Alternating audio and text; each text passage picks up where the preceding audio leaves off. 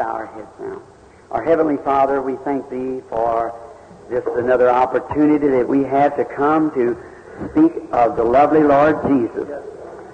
And now, as it's raining outside, may the Spirit of the Lord rain upon us on the inside, down in our hearts, and make known to us His divine providence, our, the will of God to be willed in our life. We've set this day aside, Father, after the morning services and things. We are going to pray for thy sick children. I pray, God, that this will be a day that we'll long remember because of your blessings upon us. We pray for this uh, ministerial group, all the brothers, all the ministers around through this country here. God bless their ministry, and may they grow deeper experiences all the time in Christ. That's our desire, Lord, to know you better. I pray for each church and each denomination that it'll grow in the grace and power of God. We pray for all the sick and the afflicted now that they'll be healed. And if there be chance there's some here with us today that doesn't know Thee as their Savior, may this be the day that they'll say that one all together yes to you. Bless Thy word, for we ask it in Jesus' name. Amen. May be seated.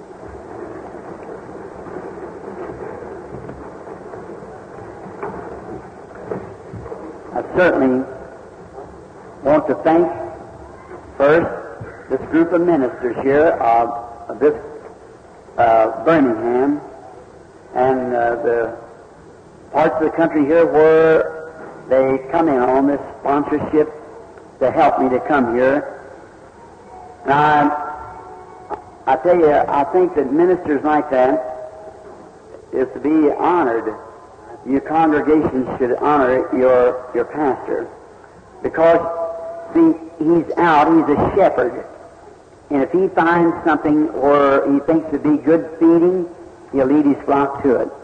And sometimes it's disagreeable. Sometimes it's, uh, some of them don't uh, see it that way, and maybe they don't like that for their sheep. Don't like the kind of pasturing. But to be one of the feeders also, a shepherd, I just try to bring the real grass of God, the real food, the Word. And so I, I appreciate them so much, and I pray that God will ever bless them. And may their light uh, be an influence to whosoever they come in contact with. Each one of us has ministries. A certain ministry will catch the eye of a certain person where the other one wouldn't do it. See?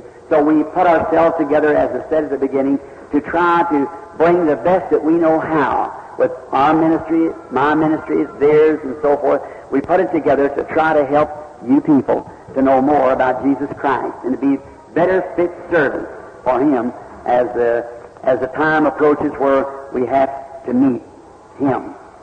Now, I want to thank the, the people here that let us have this armory. This is a nice building, and we appreciate that very much. We thank them with all of our heart. And I pray that each and every one of them will, if they're not saved, will be saved. And in that great hall of God yonder, when the angels sing, when the redeemed walks in, well, I trust that every one of them will be there without missing a one. And now, I thank you people. I never got a chance to ask the manager, but I believe that all the expenses and things were met, and I, I appreciate that. Every offering, everything that you did. And usually they take up a, an offering. Did they do that? You didn't have to do that. They said he said they give an offering after everything was paid. You know, I've been a, in behind the pulpit now for 33 years, and I never took an offering in my life. Never one time, even in my own church, never took an offering in my life. I worked when I pastored the church there, the Tabernacle of Jeffersonville. I, 17 years with the Public Service Company, and never one time took an offering in my life. I paid my own uh, expenses and so forth and paid my tithes and everything I could right into the church and everything went right into the church. And now, usually out here, uh, they give me an offering. I want to make it clear because some of the trustees are sitting present now. The offerings that's given to me, the money, it doesn't go directly to me. I get a salary from the church. I get $100 a week. Uh, that's uh, $5,200 a year. $100 a week. But now, to the offering that you give to me, it's designated to the work of the Lord. Here's what the trustees does with it. It cannot be spent for nothing else. It's earmarked, as we call it, that it cannot be spent for nothing else.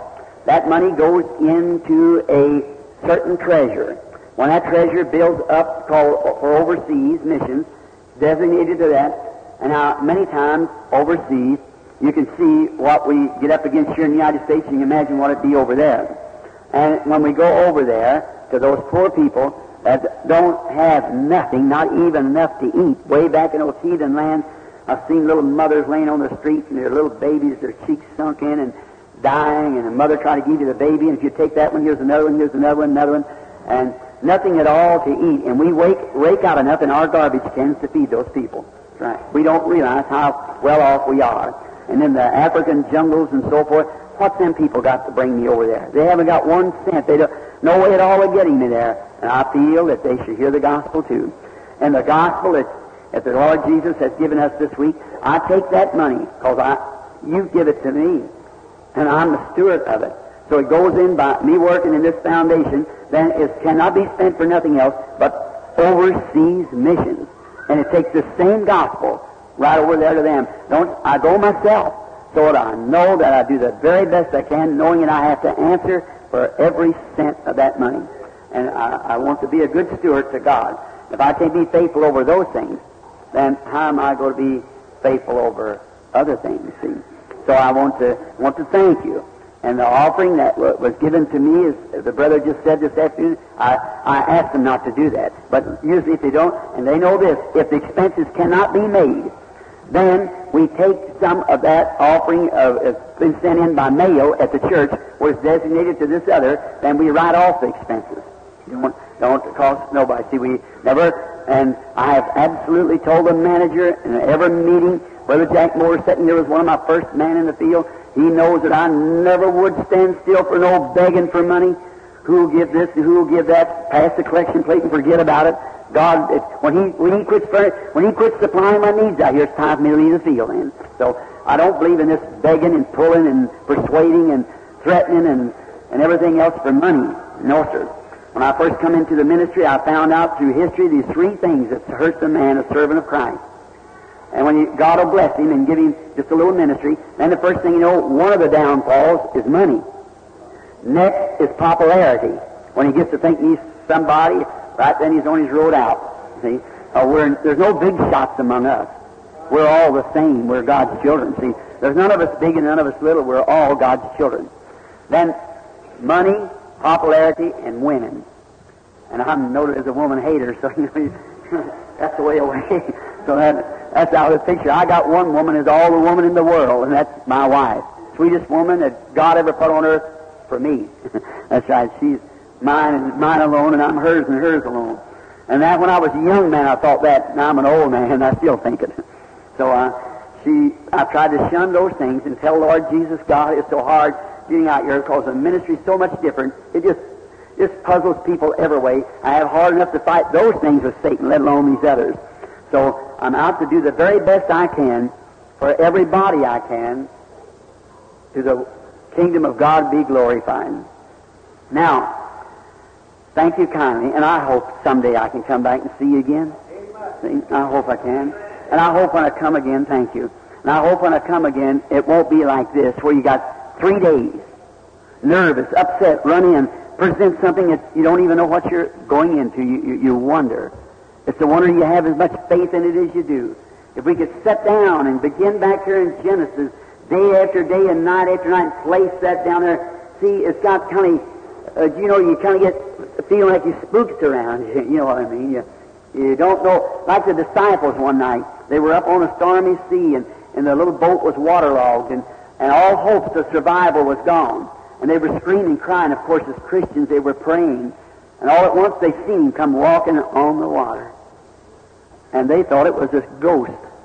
They thought it was a spirit, and they were scared, and they began, they began screaming out.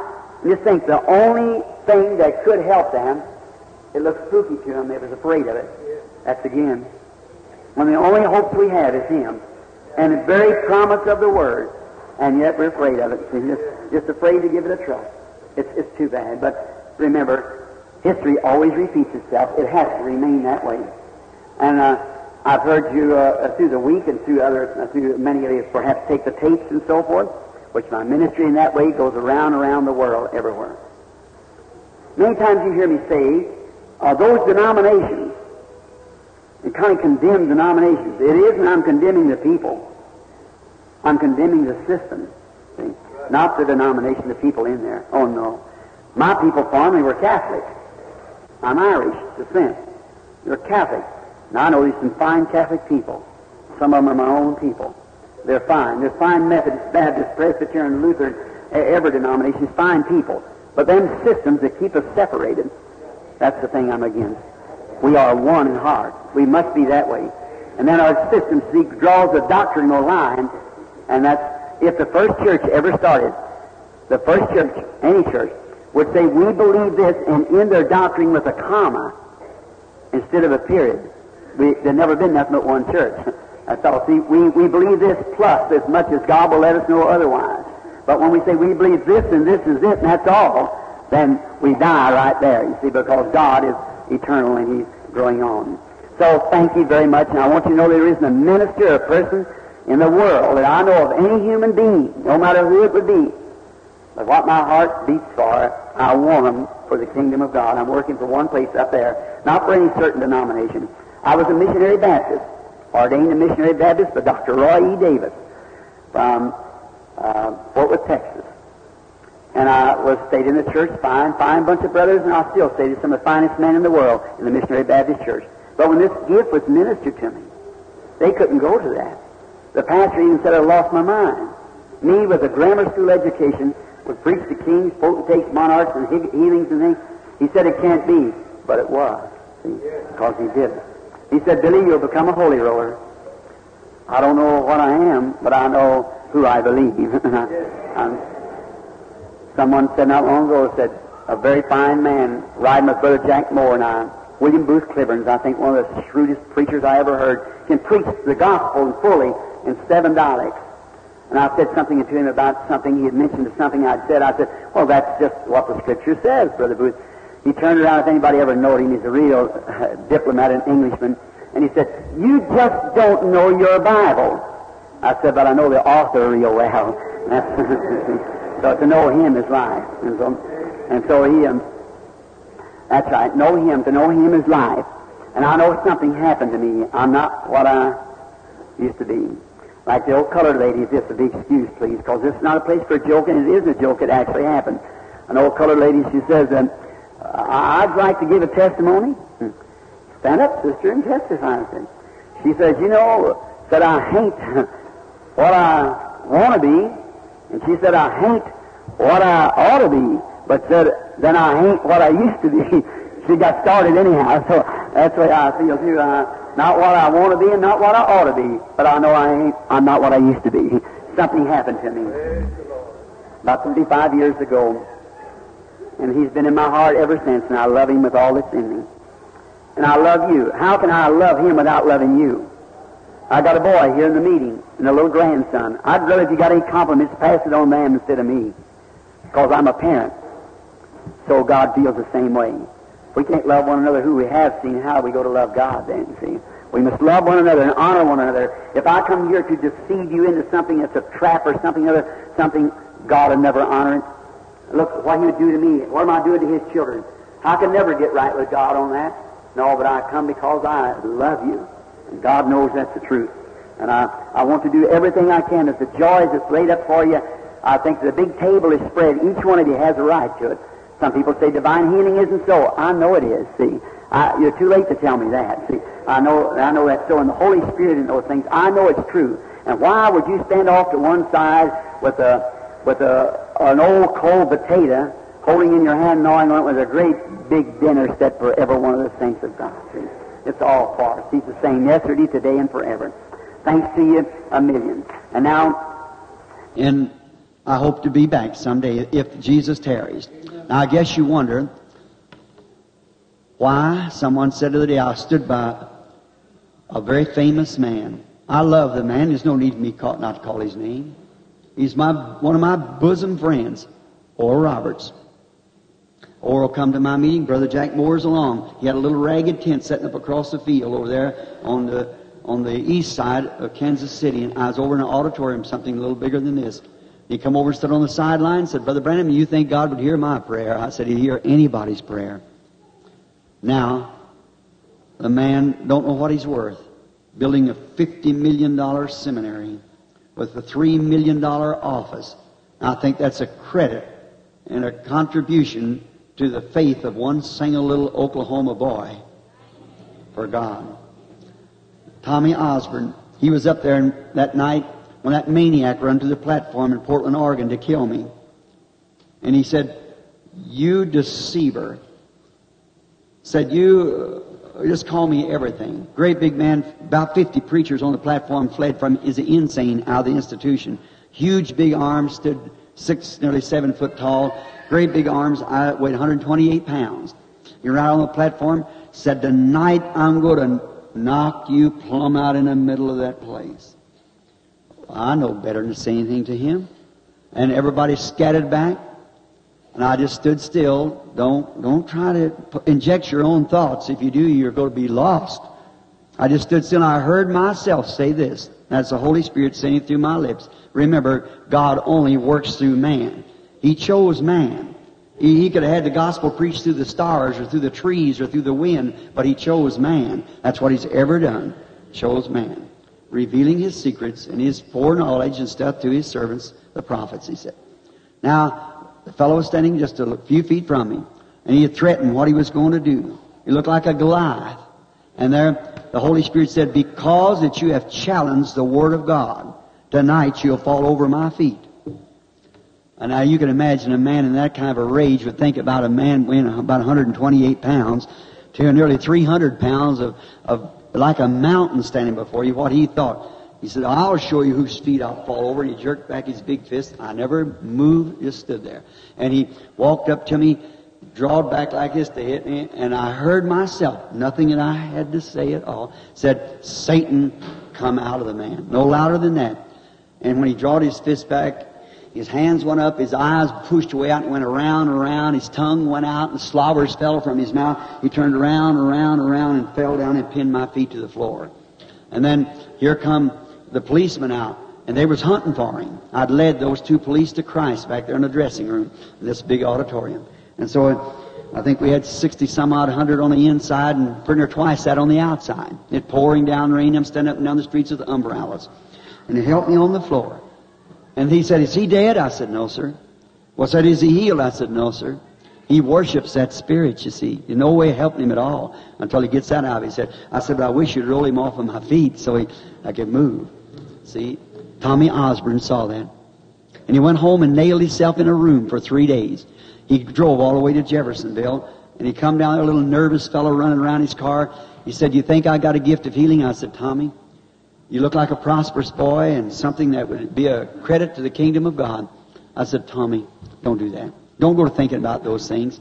I said, you know God called you to preach the gospel. If He calls you to preach the gospel, divine healing's included in it. And he went up with Brother Bosworth. And the other day I stood and looked at his building, and oh my, million and a half dollars or something in it. And I looked over there at Oral stand there. I was waiting. I'd been up Oral so nice, and all of them showing me around real nice brothers. And I stood there and I thought, think, I was on the field before they started. They each one tell you that they caught the inspiration from that. And I thought, I'd hate for them to come to my office. I got one little typewriter sitting in the end of a trailer. Hmm. Hmm. I'd hate for them to see it. I thought, Lord, looky here. Look at this big building worth three million dollars, they say.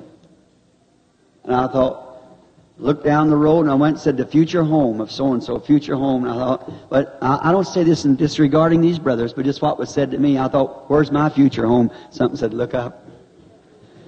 So that's good enough for me. As long I look for mine up there. So I don't say that they won't be there too, you see, but that was just encourage me, see. I wouldn't have sense enough to know how to handle money like that. God knows that too. And then what if I had great big obligations like that? Do you think I could come here to this place? You think I could hold a three days meeting here like Brother Roberts? When Brother Roberts has to have around 10,000 every day. Well, I'd go wild the first day to meet that. See, I can hold a meeting where there's five people or two people or one person or go wherever He sends me. I have no need of anything but more of Him. So that's what I want you to pray, that I'll have more of Him to know Him. Lord bless you. Every crowd now, they have three classes of people believers, make believers, unbelievers. You have it in every crowd. Jesus had it in his, and I showed you the other night how he segregated them by saying things and never explained it. See, he never said why they'd have to eat his body, why he come, how he was it come down. Same one going up. When these people knowed he was just a man, had a bad name to begin with, but he said it just to test their faith. Those disciples never moved. They couldn't explain it.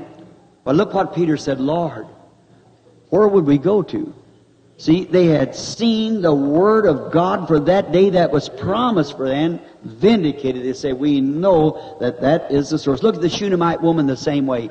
When she got the little boy from the blessing of Elijah, she said, saddle me a mule and don't you stop till I bid you. See? And she went to the man of God and he didn't know, but she knew if God could have that prophet to tell her she would have a son, she could find out why God took her son. And she was persistent in doing so. And you remember, she stayed with her, her, her faith till she found out what was, what caused it. And Elijah went, not even knowing what he would do, walked up and down the floor, laid his body upon the baby, and it come to life. See, it's because that people believe. They, they can't explain, no one can explain God. But when you see God doing something in His Word that He promised He would do it. Look at those drunken Roman soldiers on that day just before the crucifixion took place Sending him out there and smacking him on the face and in the cheeks and things like that. Said, now if you're a prophet, tell us who hit you. He knowed who hit him, but he didn't have to clown. See? He just, he just did. He said, verily, verily, St. John 5.19. Now listen. Verily, verily, I say unto you, the Son can do nothing in himself, but what he sees the Father doing. That doeth the Son likewise. Therefore, he never done one miracle until God showed him by a vision what to do according to his own words.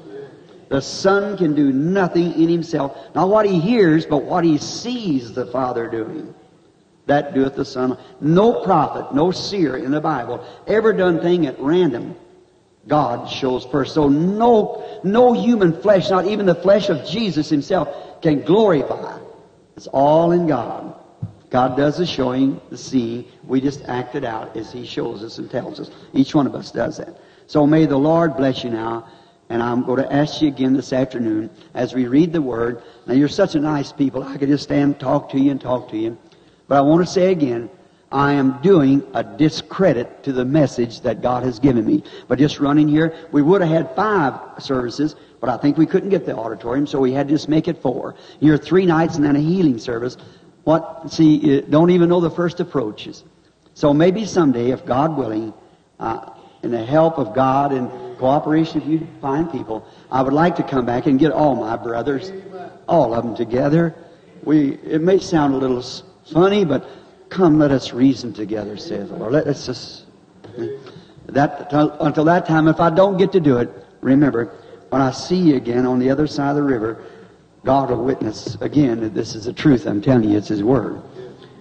Wouldn't I be a hypocrite? What, what, a, what would I have in store? I've got a wife and some children at home crying on the telephone a while ago. Why don't you come on home? But these other children are sick and needy. These other man's wives and husbands need salvation. I can't do that. I expect to cross the river. See, over there, I'll sit down and rest a little while. And until then, I'm getting old and I can't I can't feel like I did when I first started years ago, but I just go anyhow. Just go anyhow because this is the last opportunity I'll be able to do it in in this life. The other life, it won't require this. Let us stand now in respect of His Word while we turn to Mark, the 16th chapter. And I'm going to begin to read from the ninth verse. Listen closely, if you wish. This is the closing message. This today is the closing message for this part of the campaign here, and it's this that I'm reading, is the closing words, the last things that Jesus said to his church before he went away.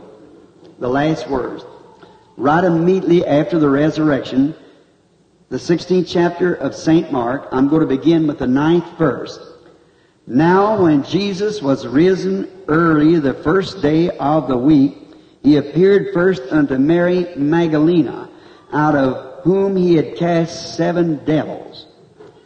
And she went and told them that had been with him as they mourned and wept.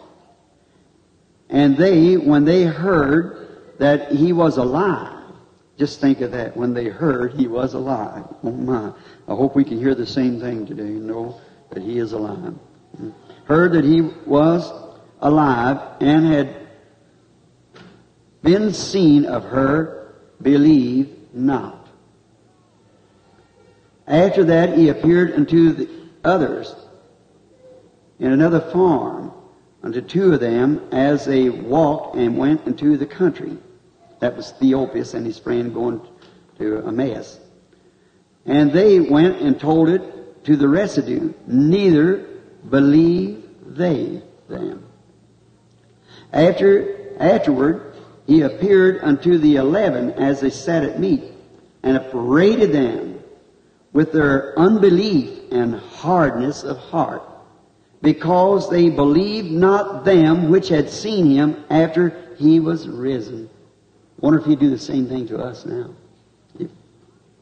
And he said unto them, Go ye into all the world and preach the gospel to every creature. He that believeth and is baptized shall be saved. He that believeth not shall be damned.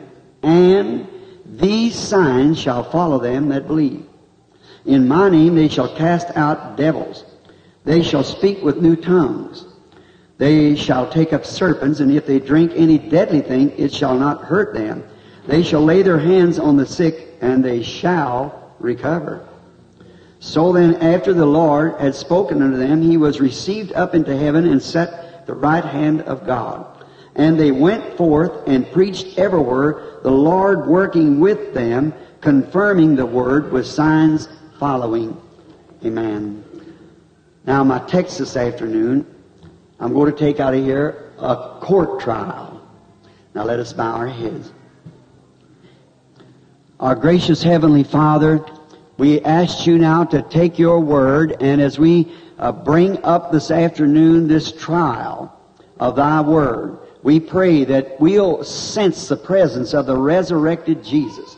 May we not be so slothful, and as you said to those when you talked to them on the road to Emmaus, how that you spoke to them, and you told them that they were, what was they worried about, what they so sad about. And they said that you must be a stranger. And told them that Jesus of Nazareth, who was a prophet indeed. And when they addressed you as a prophet, then it was just no more than behooving that you should go to the Word, being a prophet, for the Word comes to the prophet. Then you turned to them and said, Fools and slow of heart to believe, not to believe all that the prophets have said concerning Christ, how he must suffer all these things that you have said, and then enter into his glory, and beginning from the Old Testament, way back at the beginning, he expounded to them what the prophets had said about himself. But then, still, they didn't understand. But once inside the building, the doors closed, then you done something just the way you did it before you were crucified. And then their eyes were opened. You vanished quickly out of their sight. And they ran and told these that to set at the dinner or the supper and upbraided them uh, because of their unbelief when you appeared in the walls and told them that they should have believed you and the hardness of their heart. And how these disciples uh, rejoice because you were made known because you did something the same way that you did it before your crucifixion. They knew that was you the same yesterday, today, and forever. Oh God, please today do it again. Come into our midst. And you promise these things for the last days. And may our hearts not be so dull with the, with modern theology and the things of the world that we have failed to see. Open our understanding eyes. For we asked it in Jesus' name. Amen. Be seated. Now, I trust that the appearing of his vindicated resurrection this week, what little that we have seen, you could at this time, in this stage, being your first time, be a little skeptic of it because the only thing you see is just a minor part. But it's never one time been wrong in the tens of thousands times thousands of times. It's never been wrong. How many years a witness of that? Raise up your hand. It's been never, no matter what nation, workplace, it's never said anything would happen, but what happened exactly that way. So nothing can be that accurate but God alone. I mean, certainly. But of course, it's got to look shady. It has to be that way. So did it in his day and so forth. Even his birth and everything else looked shady. God does that just to test the faith of his people. Now this afternoon, I thought it would be no more than right, and after his appearing before us and go through the building and discern the thoughts of the heart, and I've only used three or four little scriptures with you, which God knows that all scriptures join together. There's not one error in any of it. Not one contradicts the other. Now, people say it does. I've offered a year's salary to anybody who'll show it to me, Or the word contradicts itself. It does not contradict itself. If it does, it's no good to me. It must be exactly the truth. Now, God is going to judge the world by something. If He judges it by the church, then what church? Because one different from the other. But He's going to judge it by Jesus Christ. The Bible said so. And Christ is the Word.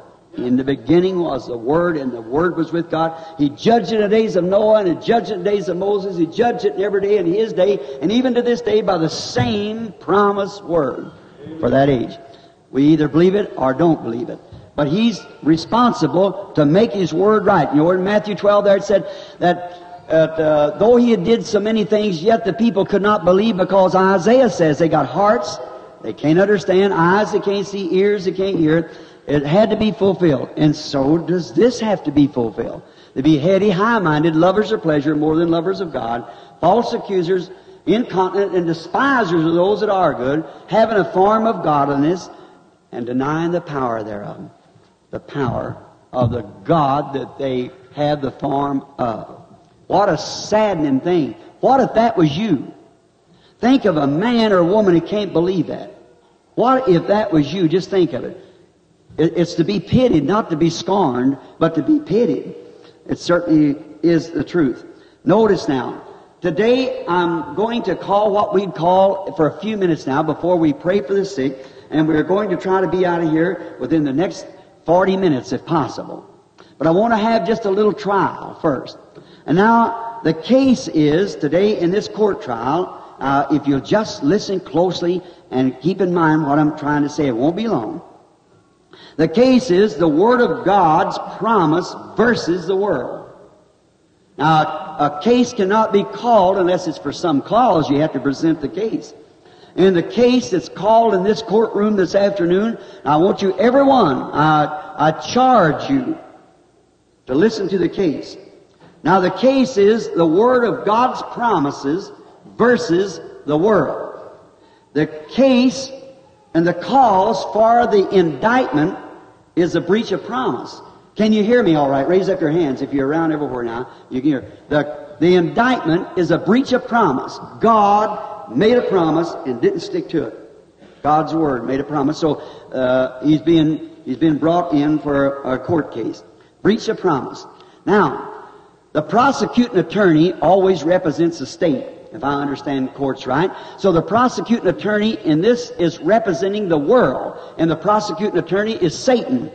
He represents the world because the world belongs to him. And he's representing the world. And he is their prosecuting attorney. The defendant in this case is Almighty God. The defendant. And now the defendant always has a defense witness. And the defense witness in this case is the Holy Ghost. And now we're going to, and, uh, the prosecuting attorney also has some witnesses in the case, and I'm going to name them. And one of them is Mr. Unbeliever. The next one is Mr. Skeptic. And the next one is Mr. Impatient. These are the one that is trying to get judgment against God. Now, we have the, all the, the characters called in now. And we're in court, so we're going to call the court to order. All right. The order, is, the court is called to, alter, uh, to order, and the prosecuting attorney now is going to call his first witness to give witness. And his first witness to the stand is Mr. Unbeliever. And his complaint is that God's word of promise is not altogether true. That's what his complaint is, the first witness is. He claims that he is a believer, though he isn't, but he claims he is. And he claims that he was standing here some time ago, a Holy Ghost so-called meeting, where the people were laying hands upon the people and giving their scriptural uh, uh, rights to do this, reading it out of Mark 16, where I've just read. They shall lay hands upon the sick, and they shall recover. Mr. Unbeliever testifies, and he says that I had the hands of this, what was called the Holy Ghost filled preacher, lays hands upon me, according to Mark 16, the promise that God made, and the man said he was a believer, and many claimed to be healed, and he laid his hands upon me, and that's been two months ago, and nothing has happened. Therefore, the promise is not true. All right? We ask Mr. Unbeliever to step down. The prosecuting attorney, Satan, calls his next witness. Next witness stands up is Mr. Skeptic. Now, he testifies. He said, I went to a church, I was sick. And I went to a church that was supposed to have a godly pastor in it, that had faith in God's Word. And he had a, a little oil setting up on his uh, uh, on his desk, and all of his people had come in there that wanted to be prayed for. He anointed them with oil, reading the promise out of God's Word in James 5.14. Read the Word and said, If there be any sick among you, let them call the elders of the church, let them anoint them in oil and pray over them, and the prayer of faith shall save the sick, and God shall raise him up. If they did any sin, it shall be forgiven him. And now, he said, I had this pastor who had heard testimonies from other, anoint me with oil, reading the scripture to me out of God's promise, and that has been over a month ago, and I'm still just as sick as I was when he anointed me. Therefore, that's his complaint. That Mr. Skeptic stepped down, and the prosecuting attorney Satan calls his, his next witness. His next witness is Mr. Impatient. That's a rascal. Hmm? Excuse that expression. See? He just makes you, get you so nervous you don't know what you're doing. See? Mr. Impatient. He claims that he, one day while reading the Bible, all these claim to be believers now. And they, he claims that he was reading the Bible and he come across the passage of Mark 11, 22 and 23, where Jesus himself made the promise that if you say to this mountain, be moved, and don't doubt in your heart, but believe that what you've said will come to pass. You can have what you have said. And again he says, if you, when you pray, believe that you receive what you ask for. Now he says, I have been a, a crippled in my feet, lame in my feet for some 30 years. And I accepted that promise five years ago, and nothing has happened since. I'm still just as crippled as I ever was. Now, now the pros- then he steps down. Now the prosecuting attorney has to kind of show the case off. So the prosecuting attorney, which is Satan, says to the public, see, these people claim to be believers. And God is not justified in placing such rational promises in His Word when He doesn't back it up. See, He's indicting God. He put these promises in His Word for His believing children. And His believing children steps up here and testifies that they have accepted this claim that He has made in His Word to be the truth and they have no results from it at all. Therefore, he's indicting God, trying to get a case against him, to say that God has put something in His Word for His believing children and does not stand behind what He promised. Also, he claims that um, he is unfair to make such a promise to people, to his believing children, and is not able to back up what he said he would do. Now, the prosecuting attorney is showing a hard case here against the defendant. He's not able to back it up because we got witnesses here that he does not stand behind the word that he promised. Yet the prosecuting attorney speaks on. The prosecuting attorney says, which is Satan, yet God promises that all things are possible to believers. God says that in His Word. The prosecuting attorney is, is, sealing up his case now. See, he thinks he's got it because the three witnesses to give witness and give it to the Scripture and quoted the Scripture right and everything the way they've, they've done it. And now the prosecuting attorney is also sealing them little places that God promises that uh, all things are possible to them that believe. Yet again the prosecuting attorney speaks, Satan, and said, God promises to be alive after he has been crucified. Promises, he promises he's alive yet. And also, he promises in his scripture, Hebrews 13 8, that he is the same yesterday, today, and forever. And he's unable to support or back up what he promises. He's nailing it down real tight so that there's not a, a chance to get out of it. He's not able to do it. God cannot keep His word, other word. He claims that He is alive from the dead. He claims also in John 14, 12, that he that believeth in me, the works that I do shall he do also.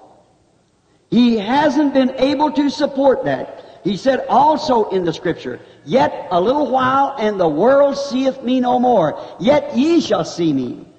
For because I live, you live also.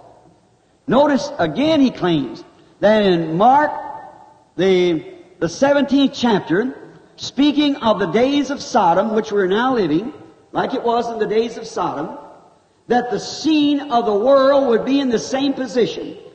And that God would come down, being the Word, manifested in flesh, here on earth, and would be able to do just the same things that, that, that God did, which was a man in human form, which was called by Abraham, Elohim. And Jesus said, when the Son of Man is being revealed in the last days, that He would reveal Himself in the same manner that was taken in the days of Lot given the scene. He also promises that He would be with us, even in us, unto the consummation or the end of the world. And He also claims that both heavens and earth will fail, but His Word will never fail. Now I think the prosecuting attorney thinks he has his case pretty well sealed up. He's got witnesses to prove that this Word is not the truth. Now you are both judge and jury this afternoon. You, your mind is the jury. And your actions is the judge. You, your, whatever your jury's verdict is, you'll act out what your verdict is. See? You'll have to do that. Because your action speaks louder than your words. See? That's right. You can say something, but if you don't mean it, you can't act it. See? Your actions will go louder than your words. Notice, now, let the prosecuting attorney step down. He's give, had his witnesses and they've testified. The prosecuting attorney has placed the word out here and sealed it just the way he wants it, for he thinks he's got the case completely sealed up now. So let the prosecuting attorney and his witnesses step down from the stand. Now, we will call the defense witness, the Holy Spirit. Amen. You know, if there's a defendant, there has to be a defense witness. So we'll call the defense witness to defend the defendant, the Holy Spirit. The first thing the Holy Spirit says when he steps up is this.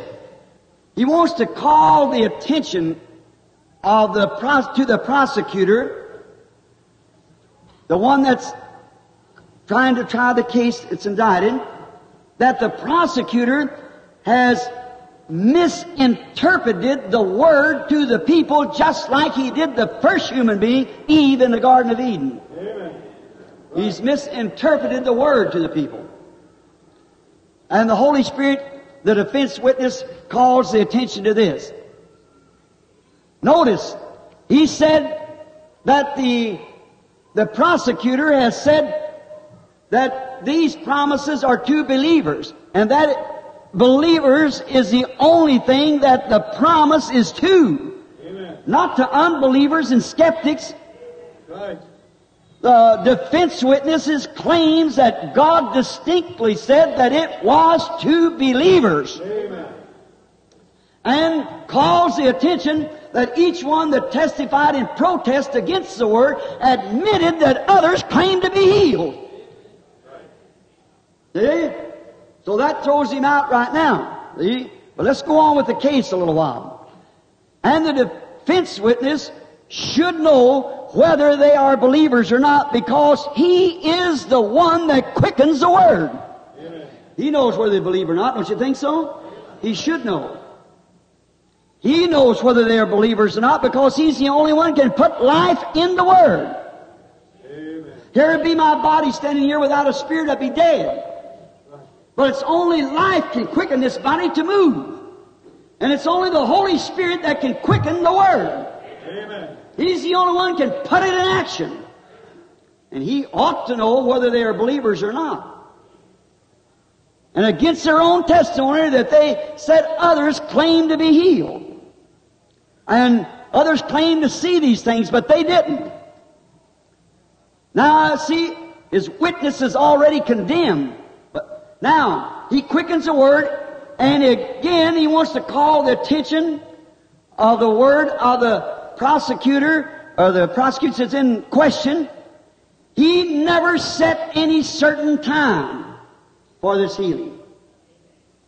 He said the prayer of faith shall save the sick.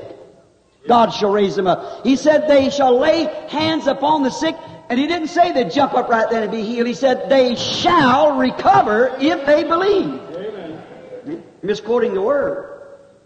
See? I think we got a good defense witness. Yes. Now, there, he should know whether they believe or not. He could say that. And he, he certainly does correct the scripture here because the defense witness always did that in the Bible terms. The word always corrects itself.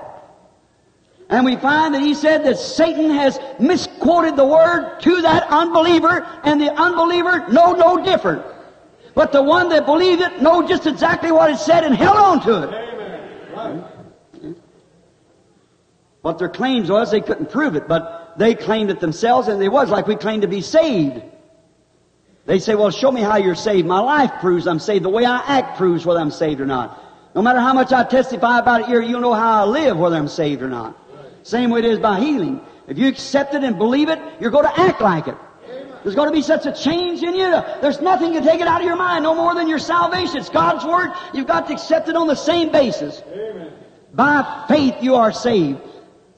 Jesus said to the woman, who touched his garment, he said, Thy faith has saved thee. Now, I'm not a scholar by a long ways, but I have looked up a few words. Now that word there comes from the Greek word sozo, which means saved just like materially saved or spiritually saved. You're saved sozo. He saved her from a premature grave the same as he saves you from hell. Sozo, the same Greek word is used. Notice, thy faith has sozo, saved thee from the sickness that you had. Notice, same word every time. Again, calling the attention now, the prosecutor has misquoted the word and God never said that they would jump up right quick as soon as they had hands laid on them, but He said they that believe would recover. Amen. That is, if he believes. It's only to believers. And again, the, the defense witness wants to call the attention to the court this afternoon that God said that His Word was a seed. The Word is a seed that a sower sowed. If this sow, seed falls in the right kind of soil, that's got enough uh, fertility in it to make this seed spring to life, quicken it, it'll live. Amen. Now, when a man plants a seed, if you're a farmer or know anything about planting any seed, if you plant a seed today, some corn, say you put it in your garden, and tomorrow morning you go out and dig it up and look at it and say, well, there's no difference in it. You plant it back. The next day you go back, look at it and say there's no difference in it. It will never come up. It can't do it. When you dug it up, you spoil the picture right there. You've got to commit it to the earth. Amen. And that's up to the earth to do the rest of it. Amen. And every time that you look at your symptoms, testify about them, complain about them, God can never heal you. You commit it to God and believe His Word. Whether it's sprouting, whether it's whatever it's doing, you don't care. God promised it. And potentially, you have your healing when you accept it. It's in seed form. If I asked you for an oak tree and you gave me an acorn, potentially I have an oak tree. If I asked you for an ear of corn and you gave me a grain of corn, potentially I have an ear of corn. Then I commit it to the ground and water it and keep all the weeds away from it that would draw the strength from the ground around it. Keep the weeds out. Then it'll automatically grow because it's committed and it's a germatized seed. Now, if the seed isn't germatized, it won't. But if the seed has a germ of life into it, there's nothing can keep it from growing. Someone said, what do you think about the resurrection? Go out here in the wintertime. Pour a piece of concrete down in your yard. And where's your thickest of grass next year when the spring comes? At the edge of the wall. See, when that sunshine and the world rocks around into position that sun again, there's no way at all to hide it. Life finds its way. It winds its way under that concrete and so forth and comes right out to the end of the walk and sticks its head up and praises to Almighty God. The sun, S-U-N, controls all bodily life. And the S-O-N controls all eternal life for Him and Him alone has eternal life. Can't hide it. There's bound to be a resurrection. Don't care where you're at, you're coming anyhow. And you've got to get healed if you believe it and accept it. It's a seed that a sower sowed and it fell into the ground. And if it comes, some fell on rocks, you know, it didn't have no root. Some fell in thorns and disappointments and that choked it out, but some went where there was no weeds and thorns and rocks. Now it depends on what you, if you let some unbeliever come to your house or, or some unbelieving person tell you, wow, there's that stuff, that's no, there's no such a thing as that, you're letting weeds come in. Amen. You resent that. Yes. Say, God said so. That settles it. I'm healed because I believe it in my heart. That faith laying there and all the unbelief taken away from it, it's got to bring it out. That's right. Now, the defense witness wants to call a, a few witnesses to the platform. Would we have time to do it? The defense witness wants to call a witness now. His witnesses, as a prosecuting attorney, called his witness. The defense witness shall call first the prophet Noah. Let him witness. Noah, what do you have to say now this afternoon about it?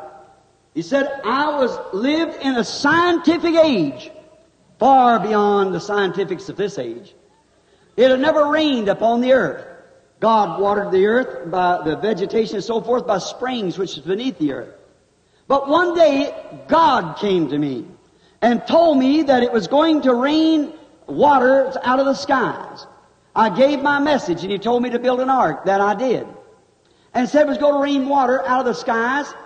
And Mr. Unbeliever, Mr. Skeptic, and all them fellows sitting there, they scoffed at me and laughed at me for believing for such a miracle as that. When scientifically proved there is no water up there. They could shoot the moon, they could shoot the stars. They could do things of that type. They built things in it we can't build today. So they proved scientifically there wasn't any rain up there. But Noah said, God told me it was going to rain, and I believe if God said so, He's able to put water up there. So I pounded away. Mr. S- Mr. Unbelief scoffed at me. Mr. Skeptic doubted me. Mr. Impatience, I pounded away till I built the ark. Every day they come by and said, well, I guess it's going to rain today. Ha See, same way. I thought you was well. I thought you was going to get well. Where's the rain at? You know, after all, Prophet Noah, as you're supposed to be one, you said that, now remember, that's not, that, that's people that's pretending they are believers. You know Mr. Unbelief and Mr. Skeptic, those are, they play, claim they're believers. Well, if prophet Noah, we always knowed you was a false prophet, because you got foolish ideas that don't cope with science. They don't cope with the modern trend. See, you, you don't cope with our pastors. There's something wrong. We know that you're not really a prophet, but you said it was going to rain. That was a month ago. No rain yet. Two years passed. Hey, hey, prophet, I thought you said that God said so. He did say so. Well, two years has passed. Five years, twenty years, fifty years. The ark's completed. Noah's sitting in the door. Here comes Mr. Scoffer, Mr. Unbeliever, Mr. Skeptic, Mr. Impatient. Well, now, where is the rain? God said it was going to rain. He didn't say when. He said it was going to rain. He didn't say when. He just said it's going to rain. Get an ark. You'll be safe in it. It's going to rain. He didn't say when it was going to rain. He said it's going to rain. And I built the ark. Well, it looks to me like if you built the ark and you've done your part, God will do His part. He will. But He didn't say when He would do it. He just said, it's going to do it. It's going to rain.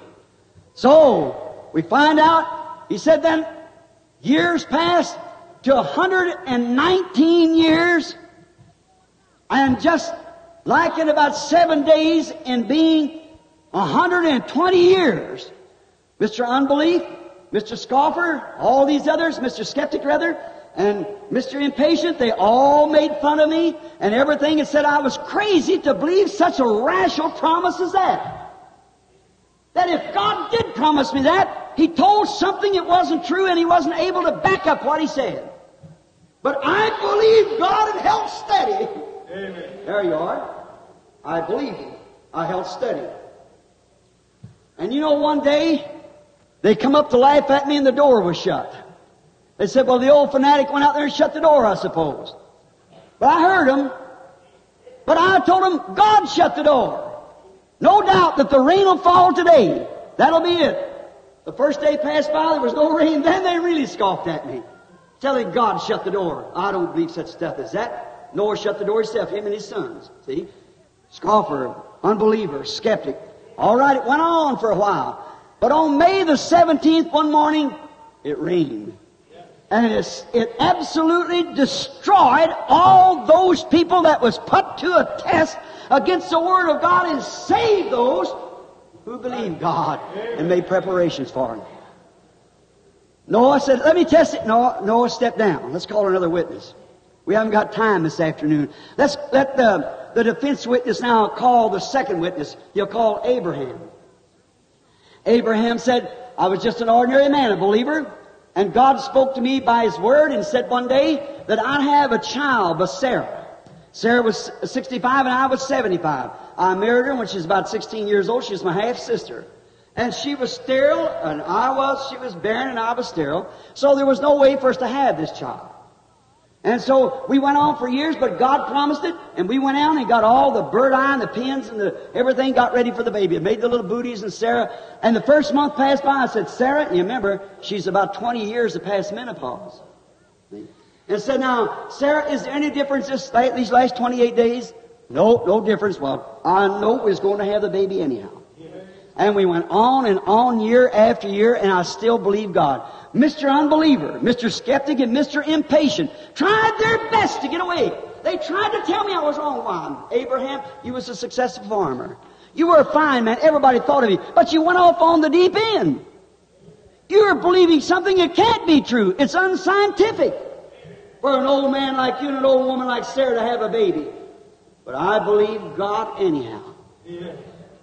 It was 25 years later he didn't tell me when I was going to have that baby, but he said I would have it, and I believed God and counted anything that was contrary as though it was not. Amen. He staggered not at the promise of God through unbelief. No matter how many scoffers said, You're not, you can't be, it's impossible. Get next to yourself, you're crazy. He said he grew stronger and stronger all the time. Amen. That's what genuine faith does. It don't know, no doubt. But if you don't know that, you'll give up right quick. So, well, Abraham, I, I think you would, uh, you would make a very good witness. The word doesn't say when I was going to have the baby the first month, but it said we would have the baby. All right, let's call another witness right quick. Isaiah the prophet. Let's ask him something. Why, he said the Lord spoke to me one day in prophecy. I was a, a prophet. Everybody knows that what I said, the Lord honored, and they all believe me as a prophet. And one day there comes something rational. And it said, A virgin shall conceive. Well, now that was unusual. And it's usually in that unusual thing that God works. See? It's too strange, like Joseph. He he wanted to believe Mary, but it was so unusual, you see. Too unusual. So I said, when I made that prophecy, everybody believed me. So every young girl got ready, that was unmarried, got ready to have a virgin born child. Day after day, year after year, it passed on. And then they began to believe that I was a false prophet. But I know it was the same God that had always made these promises, so I stayed right with it. Amen. And it was some 800 years later before the baby come, but a virgin did conceive. Amen. His words come to pass. Right. Quickly, let's call another witness. Let's call Moses. Moses, you were born, all prophets are predestinated. We know that. Gifts and callings without repentance. Jeremiah, the God said, before you was even conceived in your mother's wombs, I knew you and sanctified you and ordained you a prophet to the nations. Jesus Christ was a woman's seed from the Garden of Eden. John the Baptist, 712 years before he was born, Isaiah saw him says, the voice of one crying in the wilderness, prepare the way of the Lord. See, gifts and callings ain't laying hands on one another. It's what God does. Born from birth. Those gifts are right in you when you're born. Notice, Moses, born to be a prophet. And here he was out in the wilderness after 40 years of getting rid of his education that he had got down from Egypt. And yet, God appeared to him and spoke in a sign and in a voice, a pillar of fire, and a voice that was very scriptural and said this, I'm with you, Moses. You'll be my mouth. And Moses said, I complained. I, I didn't think that my mouth was worthy. I, I stammer a little. I, my, my, my speech is not good. And God said to me, Who made the mouth of man? And if you can't believe that, I know Aaron can speak well, your brother. You be God and let him be your prophet. Let him perform and you speak the word. And I'll be in your mouth and speak the word. Now that's a pretty good setup. So away I went. And everybody laughed at me because I was right then 80 years old. I had white beard hanging way down like this, and I had my wife sitting on a mule and uh, little Gershom on her side, and I was going down to Egypt. My eyes set towards heaven, and this old crooked stick in my hand. I was going down to take over a one-man invasion. And the thing of it was, he did it. Right. That's right. Amen. He did it with a crooked stick, where he couldn't do it with an army. Right. But God said so. That settles it. So when I first come before Holy Father Pharaoh, the pastor, you know, and perform the miracle that God told me to do, a sign with my hand or with a stick. You know, Pastor Pharaoh down there, he didn't want to cooperate with me to begin with. But when I had to force my way in to get it, you know, he kind of made, tried to make the work of the Lord look shady. He said he had some magicians there could do the same thing. And the carnal impersonators raised up to impersonate. That's just exactly what Satan does in every move. Amen. Carnal impersonator. Somebody sees something done and somebody try to impersonate it. Right. When them carnal impersonators come up and turn those sticks into serpents, just like I did, Pastor Pharaoh said, You see, it's nothing but a magician, a souped up magician. And we got the same thing here in scientific. So forth. We just did exactly, we got hospitals and things. Now, of course, I believe that.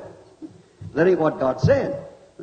Now, he said, notice, Said we, uh, he tried to make it look shady on my part.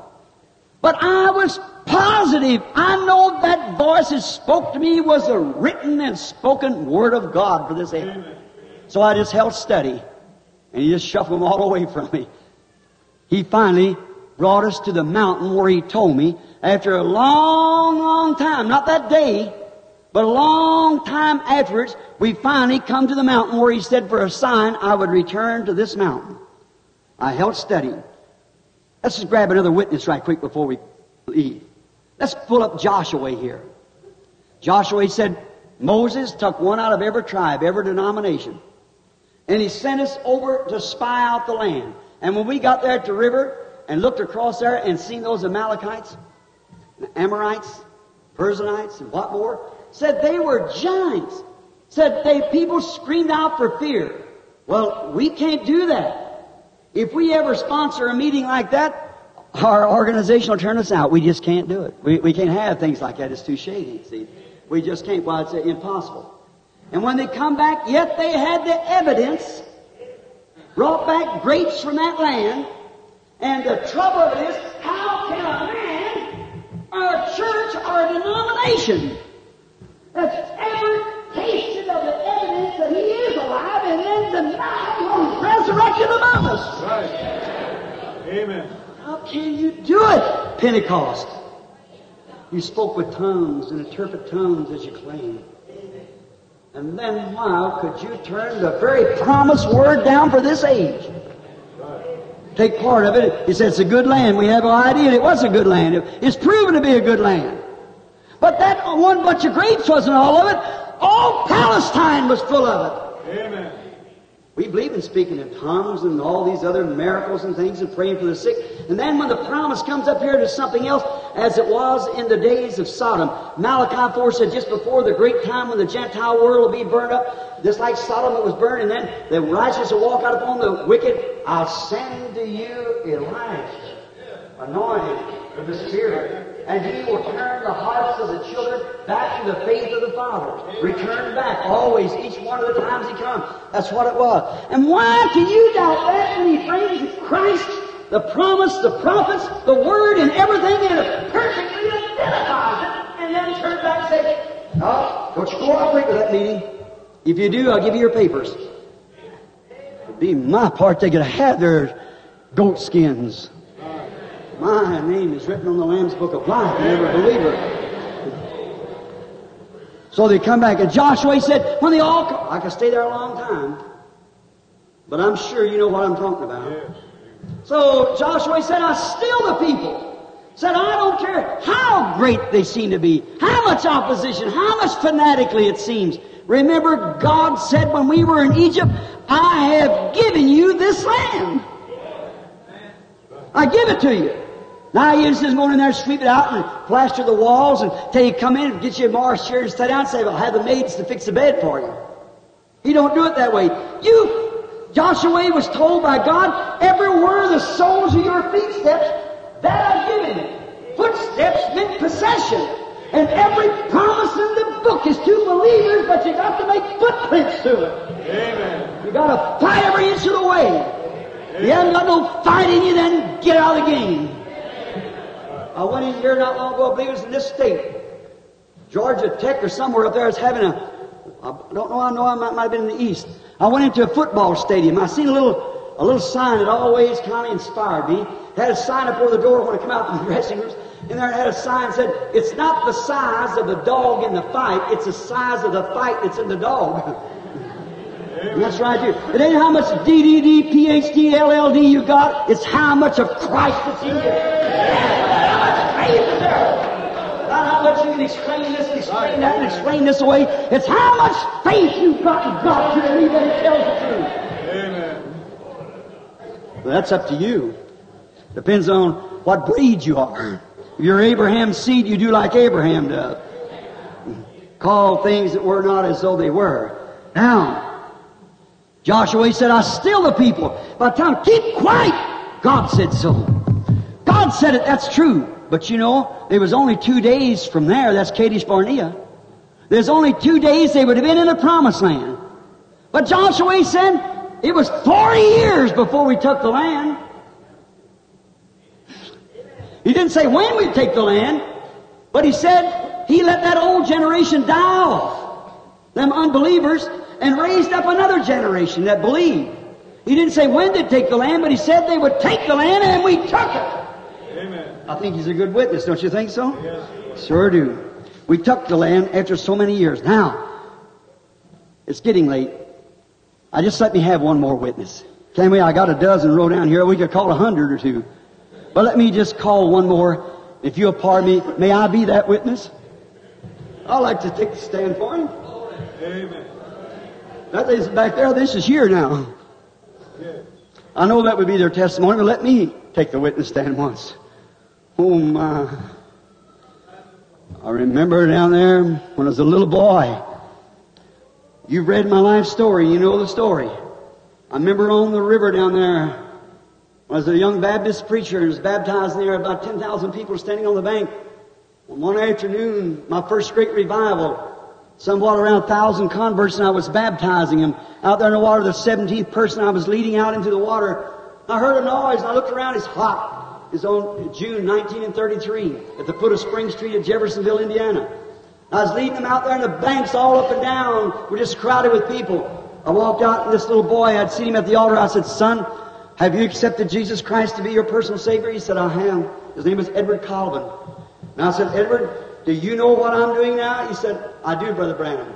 I said, I am baptizing you, showing to this audience out here that you've accepted Christ as your personal Savior. When I baptize you in the name of Jesus Christ, you take on His name. You rise for a new life. And when you leave here, you're to walk in new life. Do you understand that, Edward? He said, I do. I said, bow your head. I said, Heavenly Father, as this young man has confessed his faith in you, and as thou hast commissioned us to go into all the world and preach the gospel, baptizing them into the name of the Father, Son, and Holy Ghost, commissioning them to believe uh, all things which you have taught, I therefore baptize thee, my beloved brother, in the name of the Lord Jesus Christ. And as I laid him into the water, I come up, I heard something I looked at the crowd, and I heard a voice saying, look up! I thought, what is that? Billy here, his mother, two or three years before we was married, she was standing there, I seen her face white, she had a camera in her hand.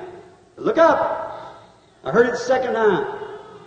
I was scared. I looked around, the people standing there just looking just dumbfounded. I heard it say again, look up!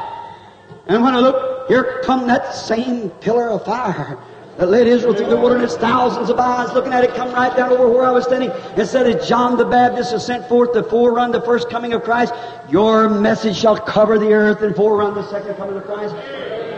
That went into the newspaper on the Associated Press. Dr. Lee Vayle here this afternoon picked it up, plumbing Canada and around. Local Baptist preacher while baptizing a mystic light appears over him. Right down in Dallas, Texas or Houston, Texas a few years ago when people doubted it and hardly know what to do. A fine Baptist preacher wanted to debate with Brother Bosworth. There wasn't no such as divine healing. And when he lost the debate by 100%, he said, let me see this divine healer come forth and perform. I said, I come down to the balcony. I said, I am not a divine healer, sir. I said, you wouldn't want to be called a divine savior. I said, Mr. Bosworth has asked you this question. Was the redemptive names of Jehovah applied to Jesus, yes or no? And you can't answer. Just one question, that was all. If he's Jehovah Jireh, he must be. If he isn't, he isn't a Savior. And you can't separate the names. He's Jehovah Rapha, the healer. Same yesterday, today, and forever. That man could not move or stand there and stuttered. Many of you was there, I guess, to hear it.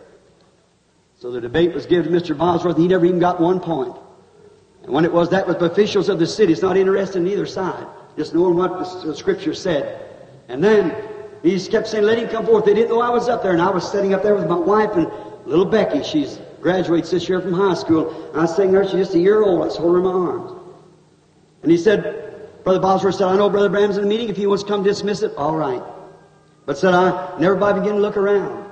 And there stood about so many hundreds of people, thousands, about 30,000 people. We've been having 800 all along. Over at the music house, and this, the people come in by planes, by trains, and everywhere. And there's where I knew all the Pentecostal groups come together then.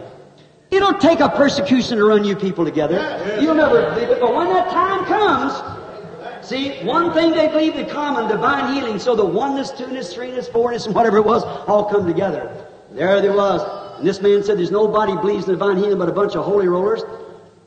Raymond Richey raised up and said, What would you consider holy rollers? So, what would you consider sane people? He said, Baptists. He said, All right. How many in this building now can show by a doctor's certificate that Jesus Christ healed you while Brother Branham shared? 300 stood up. But what about that? So he just got fighting angry.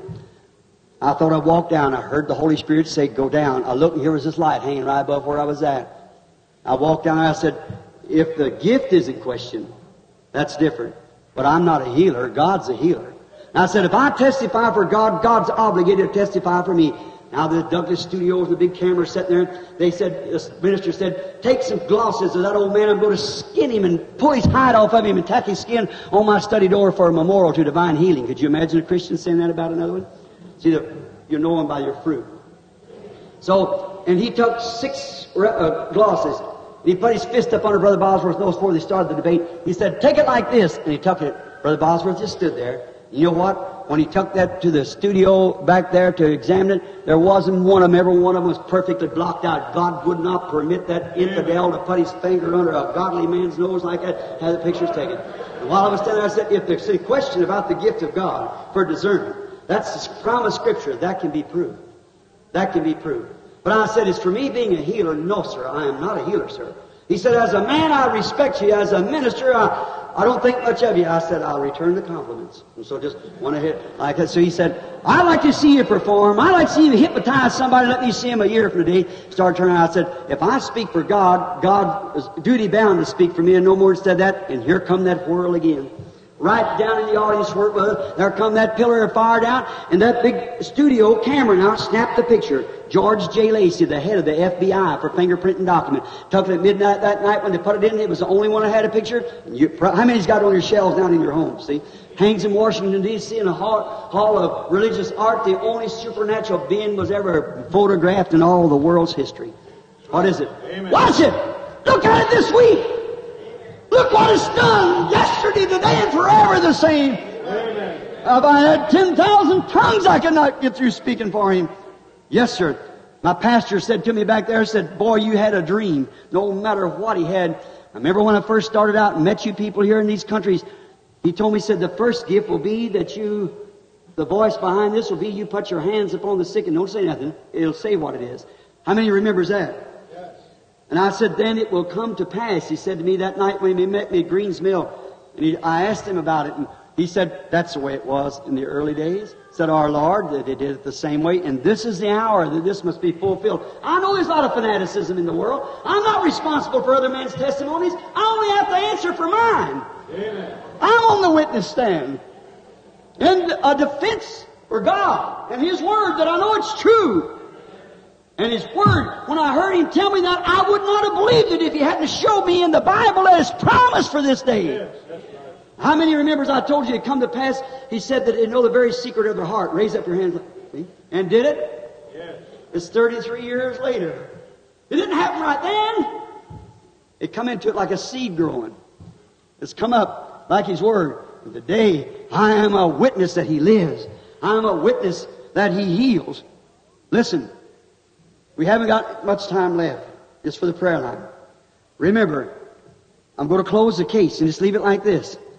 If you can believe any witnesses you want to. But remember, your mind is your jury. In every case, there has to be a jury.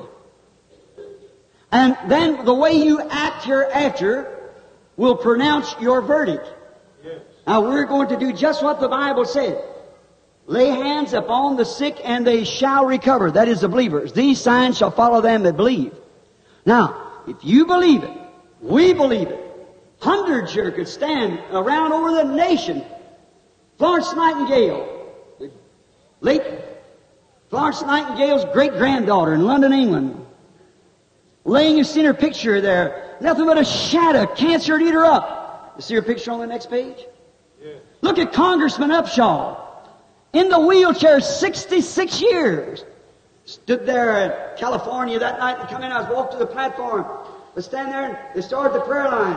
I said, I see a, a, a, colored lady here before me. And she's got a little baby. There's a doctor standing. It's, uh, it's operating on that baby and it's paralyzed. The doctor was thin. He was wearing tortoiseshell glasses. And it, it paralyzed the baby. Way down on the outside there, a Typical old Aunt Jemima, weighing about 250 pounds. Here she come knocking ushers every way, pulling that stretcher that her baby was on. Said, Lordy mercy, that was my baby. And the usher said, you can't come in the line. You're having a prayer card, lady? Well, I said, lady, she said, I was going up there and they couldn't hold her. She's too big for them. So she's was pushing right on through the line. She went on up. And when she got there, almost there, I said, just a minute, lady. If the Lord God could know what she was out there, I said, that's the baby, all right. I said, I cannot tell you nothing about it. I said, the only thing I know is just pray for the baby, and I'll do that from right here. I said, but the only thing I can say is what I've seen. She said, that was about two years ago, sir. And she said, my baby, when they removed the tonsils, it paralyzed the baby. It says it's been paralyzed ever since. I said, well, if your faith could touch him to bring that down, why don't you just sit there and pray? I turned around and I said, as I was saying in my message, I looked and I seen going down through the street. Looked like an alley. A little colored girl, the same one, with a doll on her arm, rocking it as she went along. I said, Auntie, God has heard your prayer. The baby's healed. Thank you, Lord. Up got the baby and I had to quieten it with like a militia and take that baby down through the crowd like that. Just a few minutes, I said, I see an old man. He's on a haystack. Now he's a young boy. He fell, hurt his back. I said they had to bore holes in the floor to keep his uh, cot from uh, vibration off the floor. A bunch of believers, everybody in one heart and one accord, said there hundreds and times hundreds. And I said he becomes a great man, a speaker of some sort.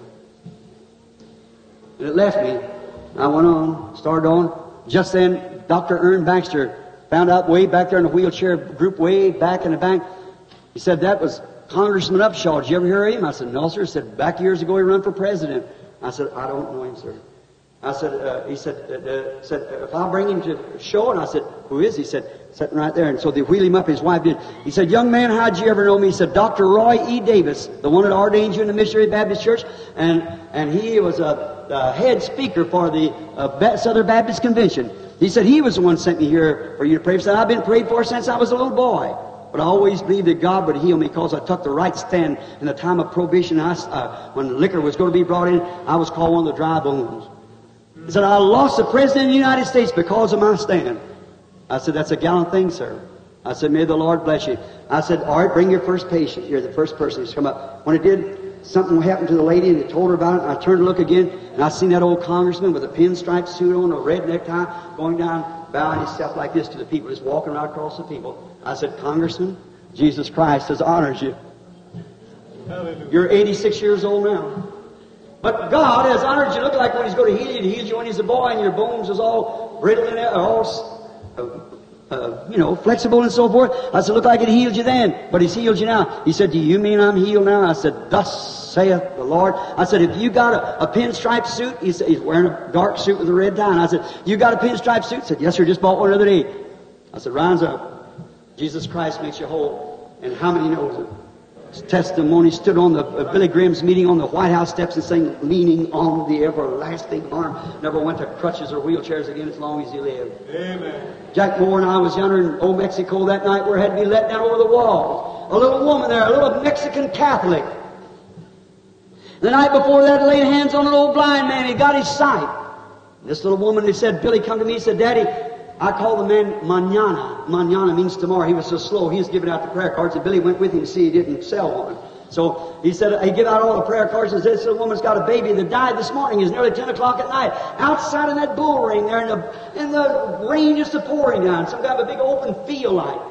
And he said, they brought me in and let me down some ladder steps. Brother Jack Moore, name is here now. He was on the platform. Said, I've got 300 ushers standing there can't hold that woman. Said she'd climb up over their shoulders, run between their legs. And I told her she couldn't get up here because she didn't have a prayer card and we ain't got no more prayer cards. She didn't care about that. She won't have hands, they don't have baby. She's seen a Catholic man have been blind for 20 or 30 years receive his sight by being prayed for. She, and a rack of old garments. You think this is something? Oh, three times this platform stacked that high, but just as far as you can see it, old shawls and hats. How they ever know who it belonged to, I don't know. But they believe. Amen. Simple, child faith. Hallelujah. So I said, well, I said to Brother Jack, he and I have part of hair the same, you know. So I, I said, Brother Jack, she wouldn't know the difference between you and I. You go down there and pray for the baby. And he said, all right, Brother Bram. He started down. And Jack sitting right there. So we was, uh, he started, I started to preach like this, and I looked, and I seen a little Mexican baby, a little black-faced baby standing here from me, just smiling, his little gums, didn't have any teeth. I said, wait a minute. Wait a minute. Bring the baby here. I said, Lord God, I don't know if she run up and have a crucifix in her hand, hollering Padre, pa- means Father. I said, stand up now. She had a little blue-looking blanket and a little baby stiff dead laying on it, just soaking wet, her hair all down, pretty little lady, probably her first baby in her 20s, you know. She is holding down like this, and I, I said, I'll pray for the baby. I laid my hands. I don't interpret the prayer. I said, Lord God, I only seen the vision. I don't know. And about that time, it let out a kick and began screaming and crying like that. I said, Brother Espinosa, to the the chairman of the meeting, I said, don't you just take that woman's testimony. You send a witness to that, to the doctor. The doctor signed a witness which appears in a man's voice of healing. The baby died with double pneumonia that morning at 9 o'clock in his office, pronounced dead. No respiration has been laying in the rain all day dead and was healed is alive today as far as I know, living to the kingdom of God. I have many things out of Africa where I've seen 30,000 raw heathens give their life to Jesus Christ. God. He's the same yesterday, today, and forever. As His witness, you are, your mind is a jury, and your action is your judge. Now, bow your heads just a moment. Lord Jesus, the trial hasn't started. How many more could we call up here on the platform? You said that if they lay hands on the sick, they shall recover. You said the works that I do shall you also. The woman touched your garment. You turned and told her what had happened. And you keep all your words. There's none of them wrong. The wrong is in the unbeliever, Lord. Mr. Unbeliever. He's the one that contaminates the, person. Mr. Skeptic and that impatient one that can't wait upon the Lord and yet calling himself the seed of Abraham. Oh, Holy Spirit, the defense witness. You know who has faith and who don't. God, I pray that you'll move back every unbelief this afternoon. And may the great judge of all the earth come forward now, the one who wrote the word. He is the word. May he come forward. And as these people pass through here to be healed this afternoon, may each one of them make up their mind now. They're on trial. I'm laying it right in their laps, Lord. Their mind is their jury. And the way they act from here on when they pass through this line will prove what they think about the Word of God. So grant, Lord, this last message that you preached to your disciples when you commissioned them, the last words that fell from your sacred lips, if they lay hands on the sick, they shall recover. That is, believers. Last things you said. The first commission you ever commissioned man to do. Matthew 10 was heal the sick, cast out devils. Freely as you receive, freely give. The last commission, go into all the world, cast out devils, lay hands on the sick, they shall recover. Lord, may the people realize that that faith anchors like it did to all these witnesses. They believe it, no matter, don't have to happen now, but what you said, you bring it to pass. You said if you don't doubt in your heart, by and by it shall come to pass. The seed has to grow. May the people see it and understand. For we asked it in Jesus' name. Amen. Are you a believer? Amen. Now, he keeps all of his words. You believe that? Now, real reverent, everybody, just a moment before we call the prayer line. We want order. Now remember, have you made up your mind? Have you come to a verdict, jury? Raise your hands if you come to a verdict. Is God justified or not justified?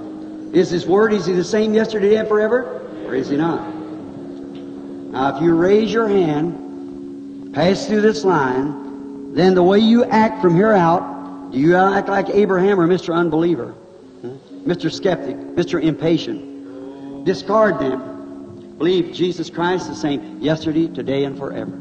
I'm a stranger to you. But now to let you know that He still is here, and if you just accept His Word in your heart, now you might not be able to do this. We have one of them in one generation. There was one Moses, ever the rest of them didn't have to turn uh, saw, uh, dust into fleas and so forth and water into blood. There's one Moses, the rest of them just believe what he said. There was a group up there wanted to make an organization out of it, Dathan and them, and God said, separate yourself from them, in the world took them. And that was only a, that was a type of this being the antitype. The world gets them by and by. You see what happens to every one of them. But thou canst believe, all things are possible. You believe that? Sure, all things are possible if they believe. All right, you pray. You put your faith in Almighty God. There was a question here that I wanted to say here. Yes. When your neighbors see you and the people that sees you come through this line this afternoon, when they see you coming through this line, they will know what your verdict is after you hear the way you act and the way you testify. If the next time you run to your pastor, oh, I didn't get it, I want to try it again, see you're digging up the seed, it will never come to pass. See? Don't dig up your seed. Commit it and leave it there. Forget about it. That's up to God. In your heart, if you can believe it, it'll happen. Do you believe that, sir, sitting right there, that gray looking suit on, sitting right back there looking at me? You believe that? Then your nervousness left you. Hallelujah. I never seen the man in my life. Were we strangers one another, sir? That's right. That's what you're suffering with. That you might know, me being a servant of God, the woman sat next to you is suffering with stomach trouble. That's right. You believe it? Raise up your hands. If you believe you're healed. Just have faith. The woman sat next to her's got heart trouble. You believe that? God will heal you? All right, sir. If you believe it, you can have it. One sitting next to her has female trouble. You believe that God will heal you? the woman sitting next to that, the heavy set lady, she's got diabetes. You believe God will heal you? The woman sitting up there's got something wrong with her. She's got she's got female trouble sitting right up there on the end of the road. I believe that's her daughter sitting right back from her there. Has got some kind of a head trouble. Was caused by an accident. Is that right? Raise up your hands in the balcony. What is he? I'm his witness today, and forever. He keeps all his words of works that I do should do. What did them people up in the balcony? Somebody else believe for a minute. Now you want me to watch you some unbelievers? Mighty embarrassed. How many see the done? Yes. The only does you have to let the weeds, the weeds grow together.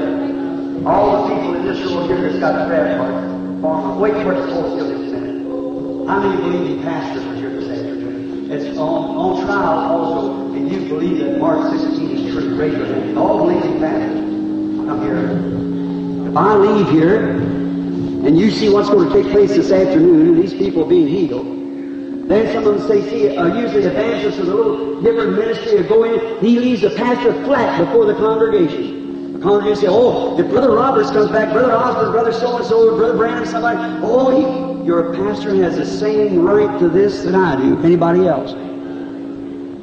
The, your pastor is a man sent from God, the same as any other evangelist. And I want the real God-fearing, believing pastors to come here and stand with me. Walk up here. Form yourself a double line. I mean, man that's really believes. Don't let unbelievers. You'll give to the sick. If you if you judge this scripture right, and today while God has appeared to us here and showed that He is on trial, and we have believed Him and know that He tells the truth and is right. You believe it? Or if you believe it. Glory to God. Amen. You believe that nervousness left you, sir? Sitting out there at the end? You believe it to make you well? Have your stomach trouble next to it? You believe that God will heal the stomach trouble and make you well? If you believe that, you can have it also. Is this all the believing pastors there is in here today? All right, that's enough. One's enough. Let all the people that got prayer cards and believe Mark 16. Now remember, don't you come in if you don't believe it. See, don't come up here and have hypothesis. See, that's worse than ever. If you don't believe it, just say, no, I don't believe it. Go on with Mr. Unbeliever, Somebody. But if you're a genuine seed of Abraham and you want to take your stand, your verdict has been, has met, and you want to show the world that your verdict is met, that you believe that every word Jesus Christ said is the same, and the witnesses proved it to you this afternoon, as he is the same yesterday, today, and forever. Let those got prayer cards here walk right down here, stop right here. I just stand right there, if you will. I just fall them. That's all that's in this section here that's got prayer cards turn and go around the back and fall in line right behind that on this side.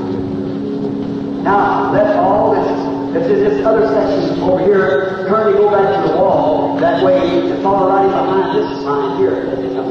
Let all this is a balcony. Follow right behind this. All you just got there for it to be great. for. And just made up your mind. You're vertically settled. You've done been reached. Go towards the wall and form a line coming right in behind here. What does the Bible say? Let me read it again.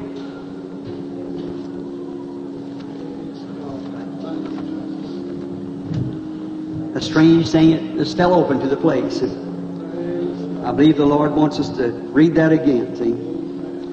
Afterwards, he appeared unto the eleven. He did us the same way this afternoon. He's here. How many believes that Christ and the Holy Ghost, if the Spirit of Christ is the Holy Ghost? Of course it is. There's no three or four gods, there's only one God. There's three attributes of God, Father, Son, and Holy Ghost, but they're not three gods. That's heathen. See, there's only one God, and that's attributes. God the Father was in the wilderness as a pillar of fire. All right, God the Son, God the Father created the body, which was God the Son, and lived in the Son. See, God was in Christ reconciling the world to Himself. You believe that? If you're a Christian, you believe it. And then a little while, and the world seeth thee no more. And now look, Jesus said, I came from God, and I returned to God. After his death, burial, resurrection, he ascended up. And when Saul of Tarsus was on his road down to Damascus, a big light, pillar of fire, he struck before him. Is that right? What did he do? He struck him blind. And when he raised up, he said, now remember, he's a Hebrew. He knew what that was, or he would have said, Lord. Lord, who are you? He knew that his people followed that light, that pillar of fire. Brought him out of Egypt. Lord, who are you that I persecute? He said, I'm Jesus. Yeah. Hard for you to kick against the pricks. It was him that come in as a pillar of fire that night and turned Peter out of jail. And now look, if that same spirit returns, won't it have the same attributes that it had here? If it's alive. Well, what is this pillar of fire? That now, if I never see you man again and you people, my testimony's proven true. The Bible testifies of it. Scientific world testifies of it. That George J. Lacy said, I often said it was psychology myself, Mr. Branham, but said I've had it under ultra ray and every kind of uh, infant ray and everything that I could find. The light struck the lens, and this lens won't take psychology. Amen. So if I live or not, it's true anyhow. The church knows it true. Science knows it true. Now what about you? Remember, it's not me, it's Him. It's not me, I'm nobody, but just one of you all. It's Him. He has to get somebody. Nobody's worthy of it. But somebody has to do it. Remember, it's not an easy job, but it's a glorious job. To know that your Lord is here and you can tell your brethren the truth. But it's hard when they won't believe it. But that we all have to confront that. Remember now, now you audience, are you all about lined up now? It looks like they are. Now if there's some in the balcony, follow right in behind this line here. Now remember, these are your pastors, man of God, who believe God. Are you believers? You stood here to make a testimony that you believe this Mark 16 is true. All right. Now the Bible said, the prayer of faith shall save the sick, God shall raise them up. If they lay hands on the sick, they shall recover.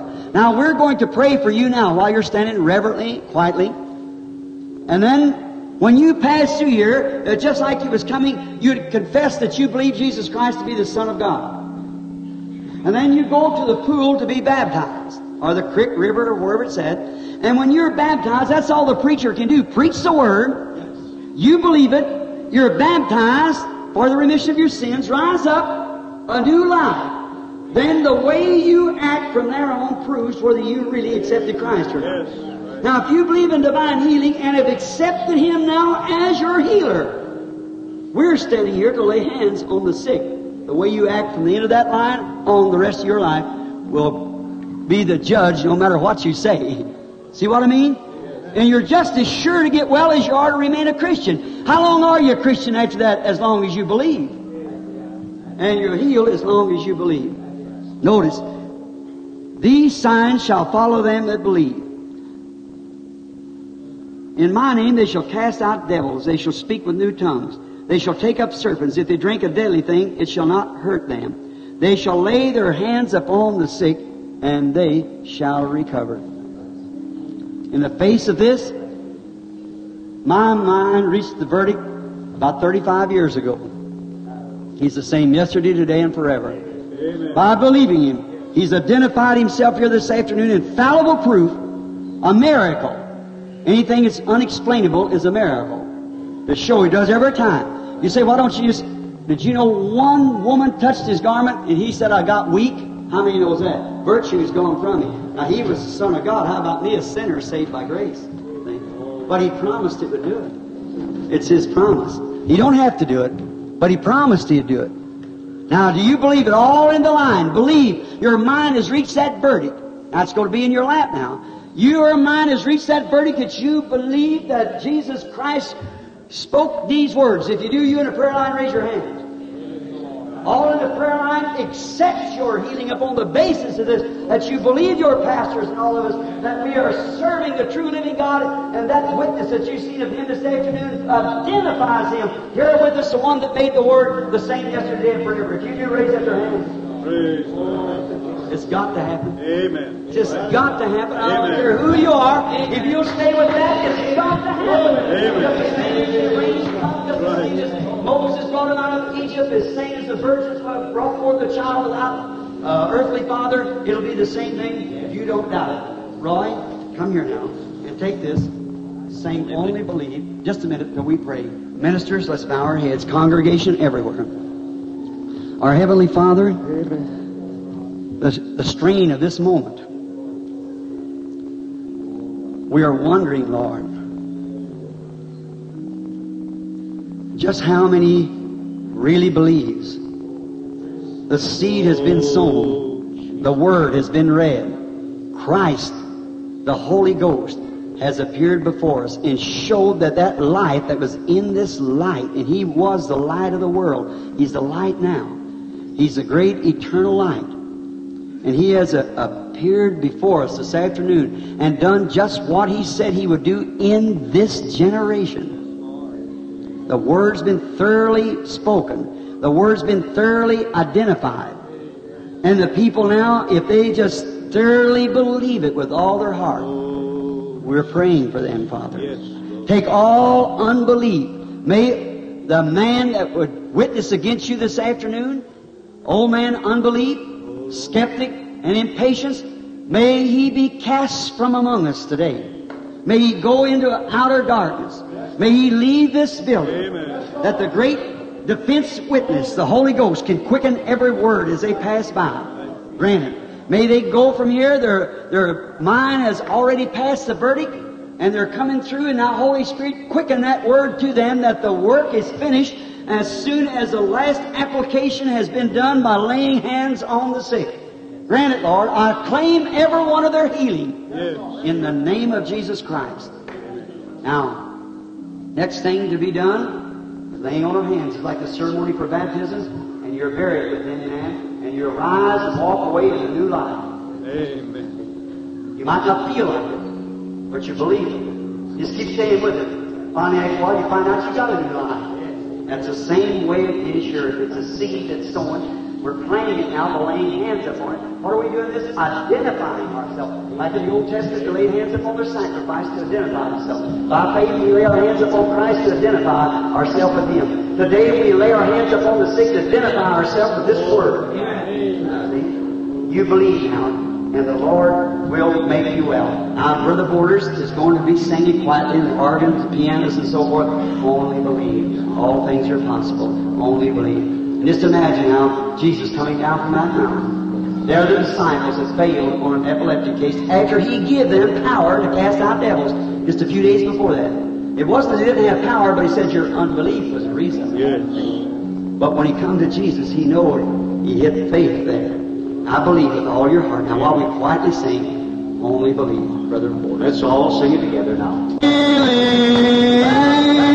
All things are possible. Only believe. Now let's sing it like this, all that does. Now I believe. Do ya? Let's raise your hands. Now I believe. Oh God, in Jesus' name. Heal these, Lord, that these handkerchiefs represent for your glory. Grant it, Lord. I believe. Oh, now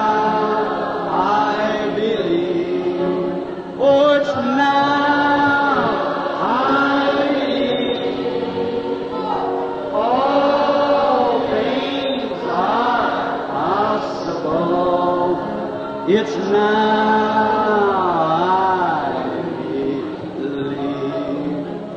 You know what we have done? We have followed the commandments of Jesus Christ.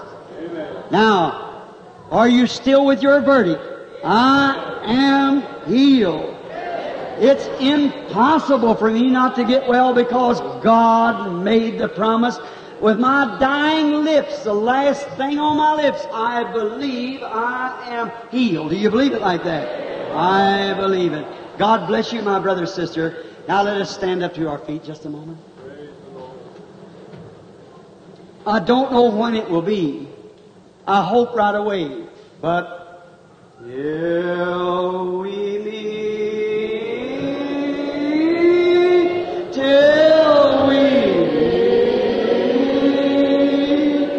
till we meet at Jesus. He's in our presence now. Till we meet,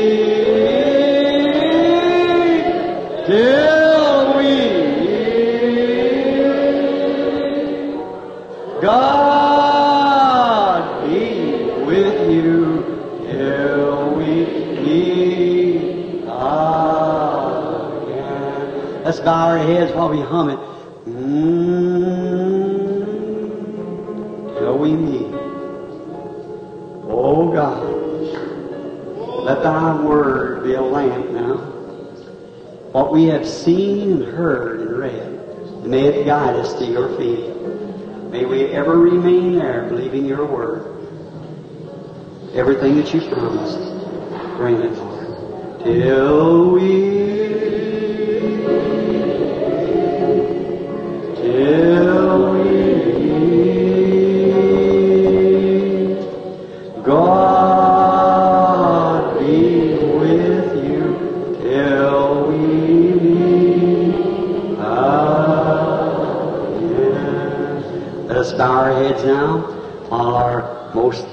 brother, Brother Johnson, takes the dismissing prayer.